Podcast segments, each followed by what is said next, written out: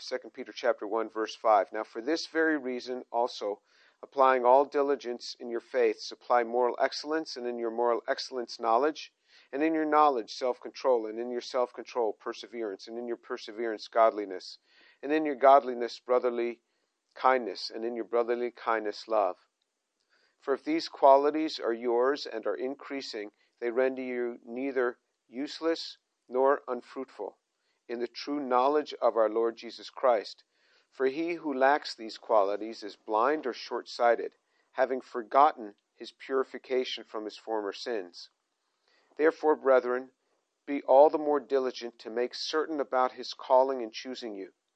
For as long as you practice these things, you will never stumble. For in this way, the entrance into the eternal kingdom of our Lord and Savior Jesus Christ will be abundantly supplied to you. Therefore, I will always be ready to remind you of these of, of these things, even though you already know them, and have been established in the truth which is present in you. I consider it right, as long as I am in this earthly dwelling, to stir you up by way of reminder, knowing that the lay the laying aside of my earthly dwelling is imminent as also our Lord Jesus Christ has made clear to me. And I will also be diligent that at any time after my departure you will be able to call these things to mind.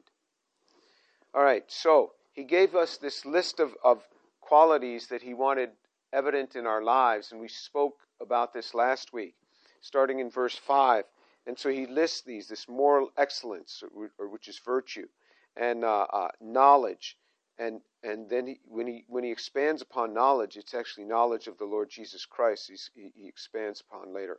Then he says self-control, perseverance, godliness, brotherly kindness, and uh, and love. And then he says he, he talks about these qualities, and then he says if you lack these, you're, you're going to be in trouble. But he says if if these are in your life, you will neither be useless nor unfruitful. In verse eight in the true knowledge of our Lord Jesus Christ. So if you want to have a useful Christian life, he says, get these qualities going in your life. Get these qualities going in your life. And if you neglect these, you're short sighted because it's going to affect you. So those are things we talked about last time. Verse 10 Therefore, brethren, be all the more diligent to make certain about his calling and choosing you. So if you look in, in some other versions, it'll say his calling and his election. Uh, uh, um, his calling and his election, or his calling and his choosing you. For as long as you practice these things, you will never stumble. Uh, those are pretty strong words, it's, but it says if we are practicing these things, we will never stumble. That is an amazing comment.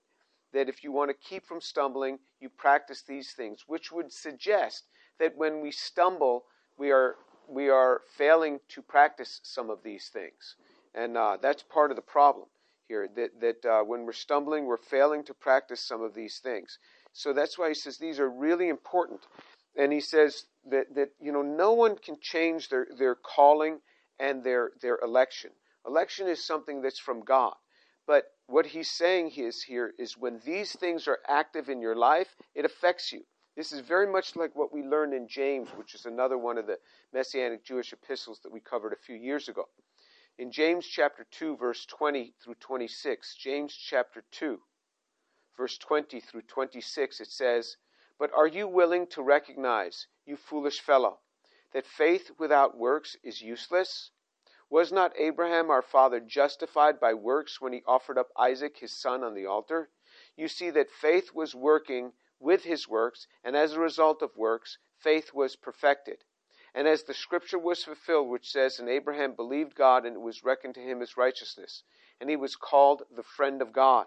You see that man is justified by works and not by faith alone.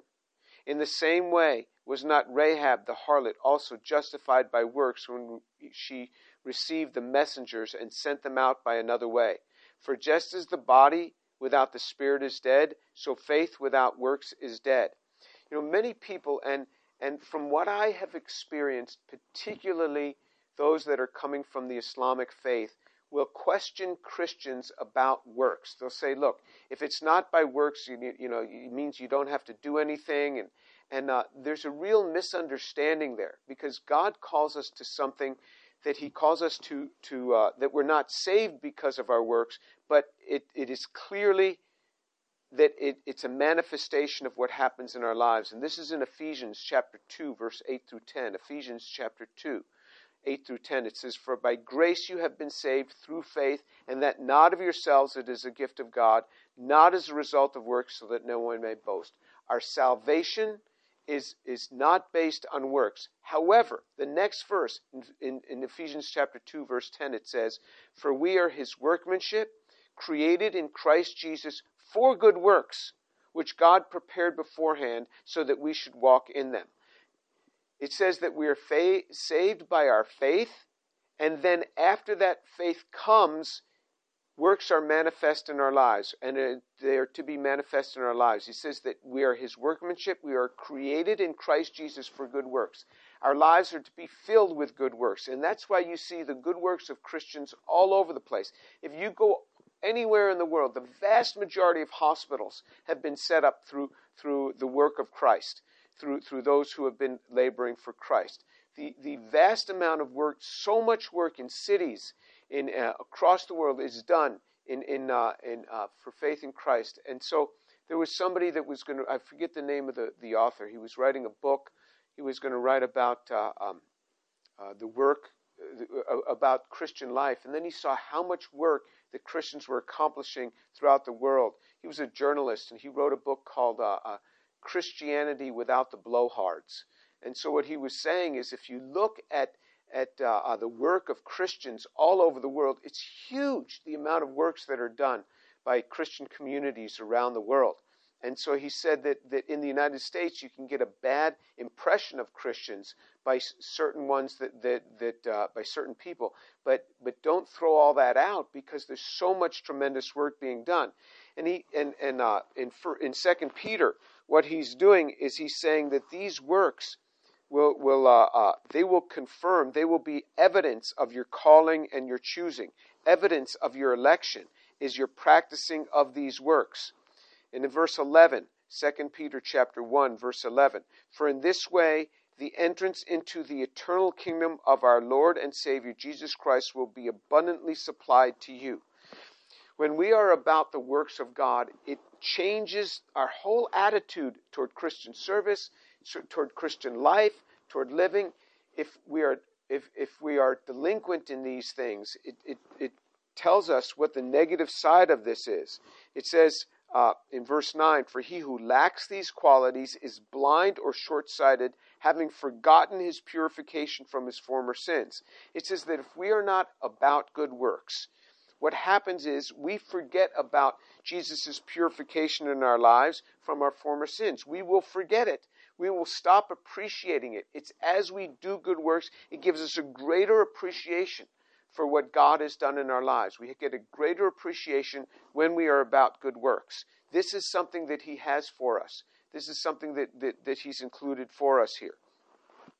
Verse, verse uh, uh, 12 of 2 Peter chapter 1, verse 12. Therefore, I will always be ready to remind you of these things, even though you already know them and have been established in the truth which is present in you.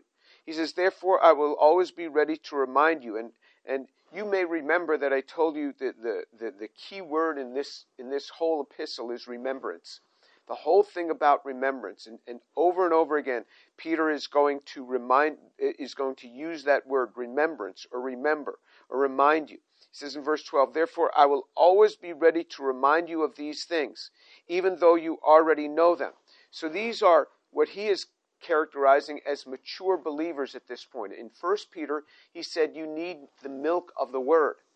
And in 2 Peter, he's giving us the meat of the word, no longer the milk, because this is a few years after that. So it shows you in his time frame, a few years is sufficient to bring you from being in the milk of the word to being in the meat of the word, to really knowing and embracing these things. It need not take you decades and decades. That's fine for being built up all the more. But you can go from being new believers in Christ to, to having a fair level of maturity in Christ just three or four years into a relationship with God if you've walked in these things. It's amazing what the Word of God can do, how the Word of God can change a life. And I see this all the time. I see believers go from not knowing anything about Jesus, uh, unbelievers not knowing anything about Jesus, to becoming believers, and those, and then walking in faith and reading the scriptures every day, and their lives change. Their lives change, and over a period of months, you begin to see these amazing changes, and people notice it in their lives. And he says, I'm always going to be here to remind you. I'm going to be here to remind you, even though you already know them. And this is why we go to church, and this is why we participate in Bible studies. We can't say, well, I know all that already. I don't need that anymore. No, we need these things. We need these things to continue to be put into our lives. We need this reminder. We need constant reminding because I'll tell you, our hearts are wicked and they easily get set astray. So we constantly need reminders in our life. And, it, and so that's what he says, even though you already know them, and you've been established in the truth which is present in you. He says, You've been established in the truth. There's this establishment in the truth that's already there.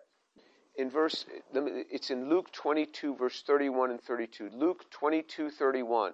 Luke 22, 31. It says this Simon, Simon, behold, Satan has demanded permission to sift you like wheat. But I have prayed for you that your faith may not fail. And you, when once you have turned again, strengthen your brothers. This word, strengthen your brothers. He said, he said, uh, uh, uh, and remember, Peter, Peter denied the Lord three times. Then Peter repented. He comes back to the Lord, and he says, when you have, when, when once you have turned again, strengthen your brothers. This word strengthen your brothers in Luke 22 uh, uh, 32 is the same word here that's translated in this context, uh, uh having been uh, um, established in the truth.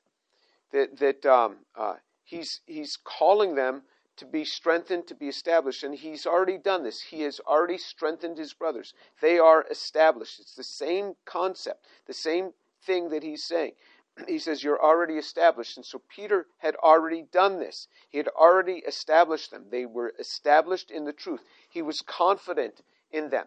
But now he's reminding them of these things. And this is why you may have walked with the Lord 10 or 20 years, but still we need to be in Bible study. We need to be in the Word of God because we constantly need to be reminded of these things because our hearts are so utterly wicked and they're so easily uh, brought in into that which is not good. So he's reminding the, of these things, and he says, I have no trouble reminding you of these things. Look in verse 13 of 2 Peter chapter, chapter 1, 2 Peter chapter 1, verse 13. I consider it right, as long as I am in this earthly dwelling, to stir you up by way of reminder.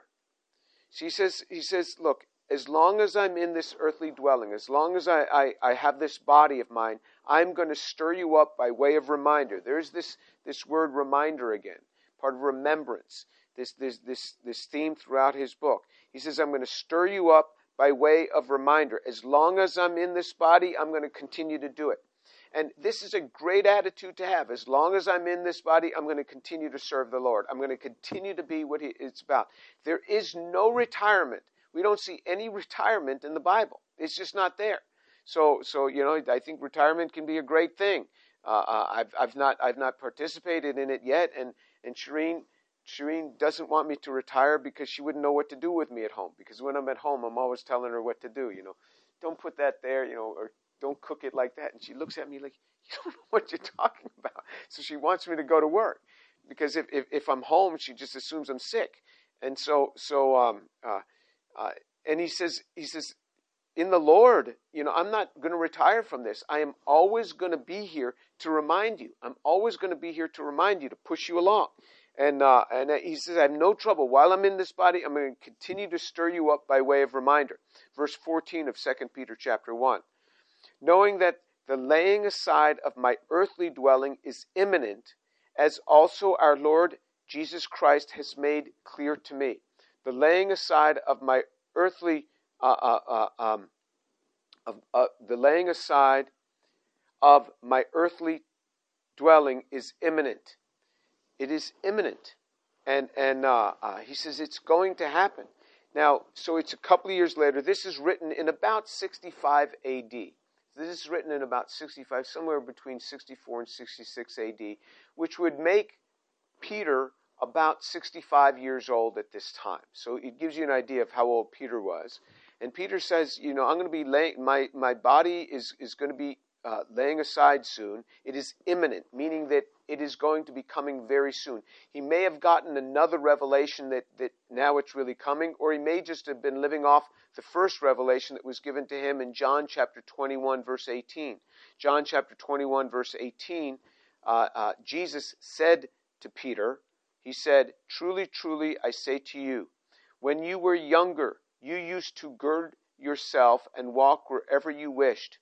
But when you grow old, you will stretch out your hands, and someone else will gird you and bring you where you do not wish to go. Now, this he said, signifying by what kind of death he would glorify God. And when he had spoken this, he said to him, Follow me. So Jesus is speaking to Peter and telling him what your death is going to be like. And look how he puts this. He says, he says, uh, uh, signifying by what kind of death he would glorify God. Interestingly, death glorifies God. Death of a believer brings glory to God. Death of the believer brings glory to God. By what kind of death he would glorify God. This is a tremendous perspective. When you are in the Lord, when the person is in the Lord, their death can glorify God. It can be a glory to God. By what kind of death he would glorify God. Now, we have extra biblical writings that say that Peter was crucified upside down, that Peter said, I'm not even worthy to be crucified because my, my Lord was crucified. I'm not even worthy to be crucified. So he elected to be crucified upside down. And this whole idea that when you grow old, you will stretch out your hands and someone else will gird you and bring you where you do not wish to go. This is part of growing old. I mean, this is being really nailed home to me these days because my brother and my sister and, and I were all together uh, this week, and we were making many decisions on behalf of my father, who is who is uh, uh, probably on his deathbed right now, and uh, we have to make many decisions on his behalf. And he he doesn't particularly like it. He just says, "I want to go," and uh, um, uh, he, he, and and I can understand. I mean, this is this guy was was was quite independent, and he and he could and he misses my mom who passed away four years ago. But um, we have to make some big decisions for him, and so so this is a natural tendency when you grow old. Other people are going to make decisions on your behalf. So whether you grow old and, and die of old age, or whether you die a martyr, I mean, these things happen. And he says you're going to be brought where you do not wish to go and he was signifying what Peter's death would be like. But he did say, when you grow old. So that implication immediately tells Peter that he was not going to die as a young man.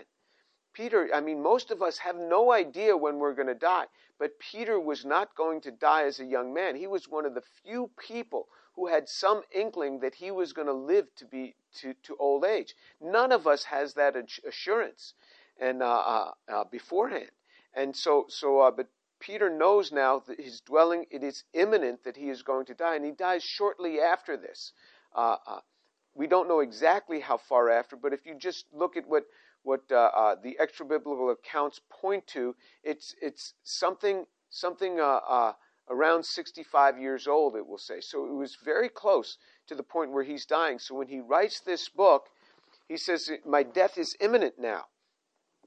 And he says in verse 15 of 2 Peter chapter 1, and I will also be diligent that at any time after my departure you will be able to call these things to mind, or you will be able to remember. Again, this whole thing about remembrance. So he, we saw that when he wrote First Peter, when Peter wrote uh, uh, uh, uh the epistle of First Peter, um, it was written by Barnabas at Peter's dictation, and just three verses to the end, Peter grabs the pen and writes the last few sentences of that epistle.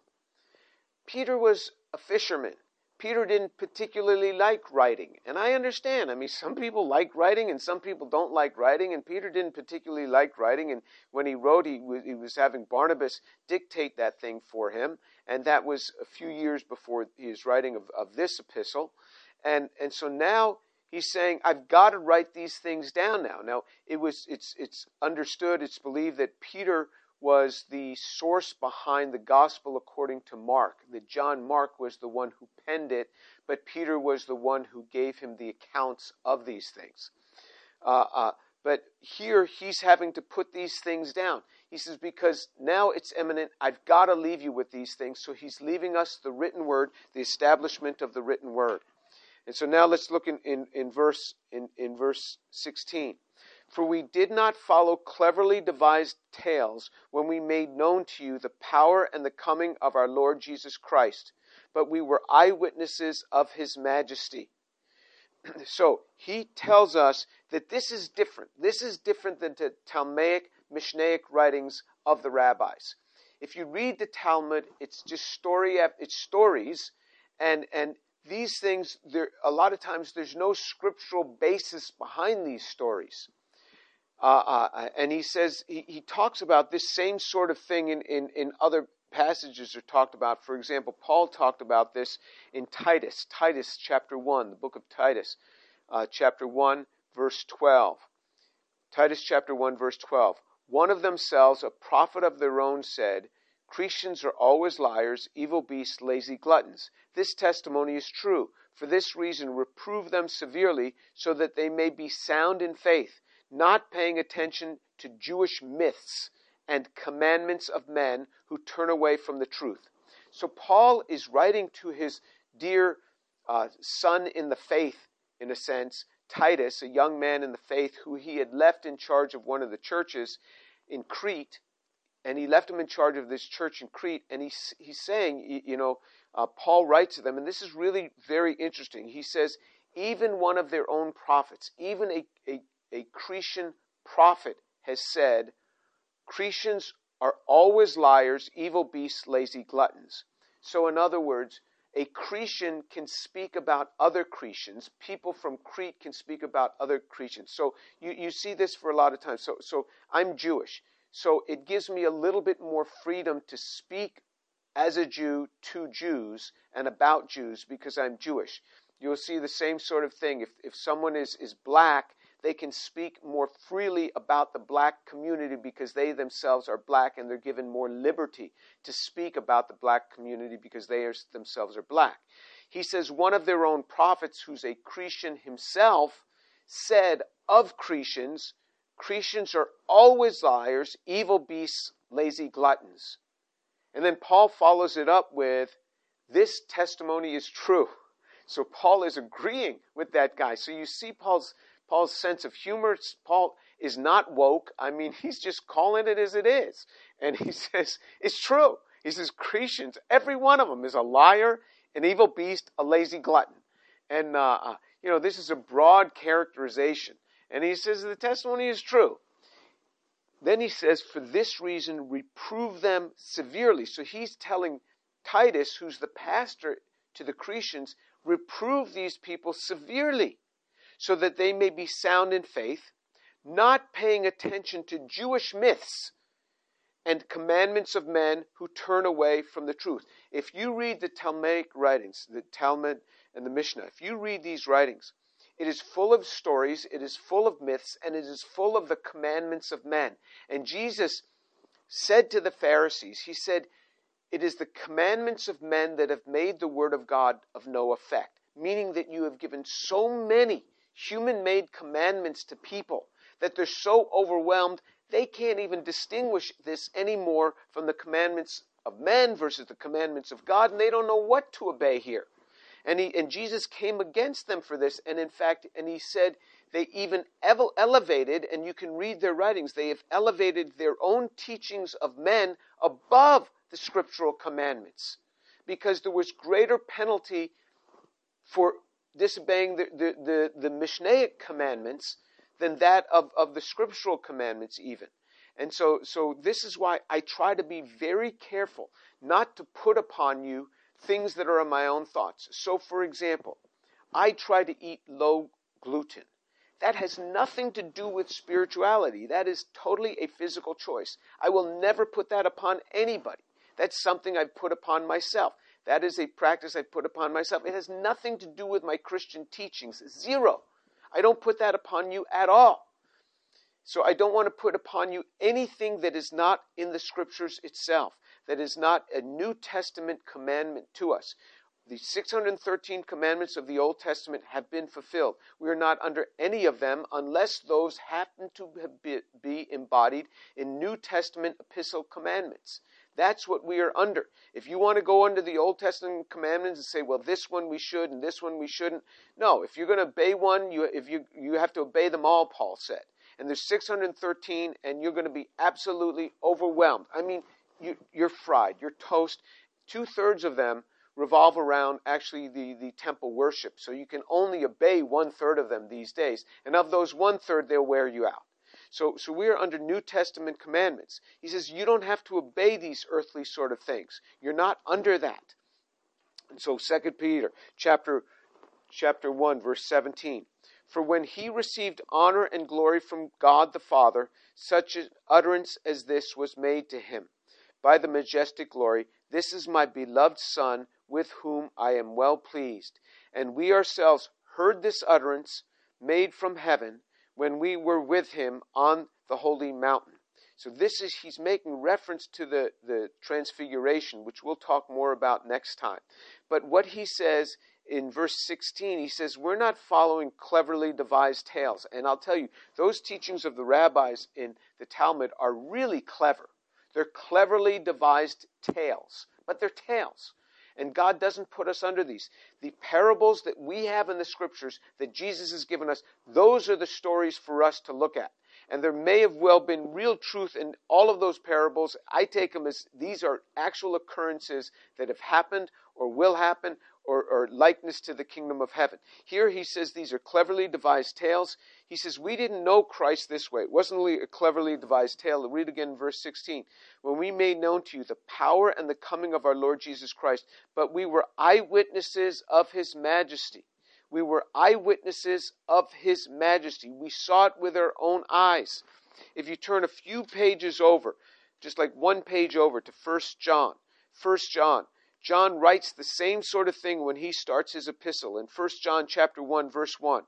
What was from the beginning, what we have heard, what we have seen with our eyes, what we have looked at and touched with our hands concerning the word of life. And the life was manifested, and we have seen and testify and proclaim to you the eternal life, which was with the Father and was manifest to us. What we have seen and heard, we proclaim to you also, so that you too may have fellowship with us. Indeed, our fellowship is with the Father and with his Son, Jesus Christ. So John is saying the same thing. He says, Look, in verse 1 of, of 1 John chapter 1, verse 1, from the beginning, what we have heard, what we have seen with our eyes, what we have looked at and touched with our hands concerning the word of life. We saw Jesus, we lived with him, we touched him. We saw his, his rising from the dead. We, he was among us. We touched him. We saw him. This is what our faith is based on. Our faith is based upon the resurrection of Jesus Christ. It is based upon the act of the resurrection of Jesus Christ. He was he died for our sins, he was buried, and he rose from the dead according to the scriptures. He rose from the dead. People saw him, they touched him, they ate with him, they fellowshiped with him. He walked with them along the road. He appeared to them indoors, he appeared to them out of doors. He appeared to them in Jerusalem, he appeared to them in Emmaus, he appeared to them on the road between Jerusalem and Emmaus. He appeared to them way up in the north in the Galilee. He appeared to them by the seaside. He sat with them, he ate with them, he served them food, he was cooking food. He was cooking uh, uh, food on, on the beach for them, uh, uh, making fish for them. He was speaking to them when they were in the water from the shore. He was communicating with them. He taught them over and over again for a period of 40 days. Our faith is based on the resurrection of Jesus Christ. I want you to remember that. It is based on a, on a historical event where there were eyewitnesses. Over 500 people saw him at one time. Hallucinations are never shared. Over 500 people saw him at one time. You can go through the list of the disciples who saw him and, and, and, and who saw him over and over again. Many people saw him. His disciples saw him over and over again. They touched him. This is based on eyewitness accounts. These are not fa- cleverly devised fables that we are basing our faith upon. It is all based on Jesus. And I'll tell you, if you have Jesus, you have the ability to walk in this list of things that He's given us in chapter 1 of 2 Peter. This list of things that He gave us earlier on in the chapter moral excellence, knowledge of Him, self control, perseverance, godliness, brotherly kindness, and, and uh, love. We have the ability to walk in these things, and if you walk in these things, you will not be unfruitful. Remember what Jesus said in John chapter 17, verse 4. He's praying to God at the end of his life. He's praying to his Father, and he says, Father, I have glorified you on earth by accomplishing the work that you have given me to do. John 17, verse 4. Father, I have glorified you on earth by accomplishing the work that you have given me to do. How did Jesus bring glory to his Father? By accomplishing the work that he had been given to do. And this is why Peter tells us if you are about these sort of things, you will not be unfruitful. And your entrance into the kingdom will be glorious. It will be glorious. It will not be a defeated like entry into the kingdom that you're, you're just, just uh, uh, you, you know, dragging your behind with you into heaven because you didn't accomplish anything for the Lord. No, this calling can be sure in that you can be filled and accomplished. And I'll tell you, the only way that I know is to have fellowship with God every day, every day, every day, every day in the Word of God, every day in the Word of God. And wherever I go, I tell this people to this all the time, and I do not remind, I do not doesn't bother me to remind you of this over and over again. Peter said, Look, I'm going to continue to, to, to remind you of this. While I'm in this earthly tent, I'm going to continue to remind you of this. And I've said over and over again in my writings about Jesus that I write about these things, in my YouTube videos, which will outlast me and uh, stay up there on the web and outlast me. They're up there that I encourage you to stay in the Word of God, every day in the Word of God. And this is what will make you uh, fruitful in your life, every day in the Word of God. If you want to have a defeated life, I can tell you how to have a defeated life. Don't spend much time in the Word of God, and your life will be defeated. If you want to have a victorious life in Christ, every day, and every day means seven days a week in the Word of God. For 45 years, I've been in the Word of God every day your every day in the Word of God, it will change your life. You want to be successful in life, you want these things working in your life, and He tells us if you have these working in your life, you will never stumble. These will be working in your life, and you will succeed in this if you are in the Word of God every day. That's not my promise to you, that's His promise to you. Over and over again in the Scriptures, it t- talks about the success you will have if you meditate in the Word of God. If you do not know the Lord, I urge you this day to know Him. I urge you to know Him this day. Uh, what you can do is you can send me a message to tour at drjamestour.org, tour at drjamestour.org. You can send me that message, and I will be glad to get back with you. And I'll tell you, I'll give you, if you do not believe in the physical resurrection, give me that hour with you, and I'll tell you about this, and and uh, I'll be able to welcome you right into the kingdom. Then and only then can you walk in this power. First, you have to receive the Lord, because if you try to walk in this power without the Lord, you'll be quickly overcome. You'll be like the seven sons of Sceva. You'll get all beaten up. You won't be able to deal with it. Okay, let's let's close in prayer. Let's pray.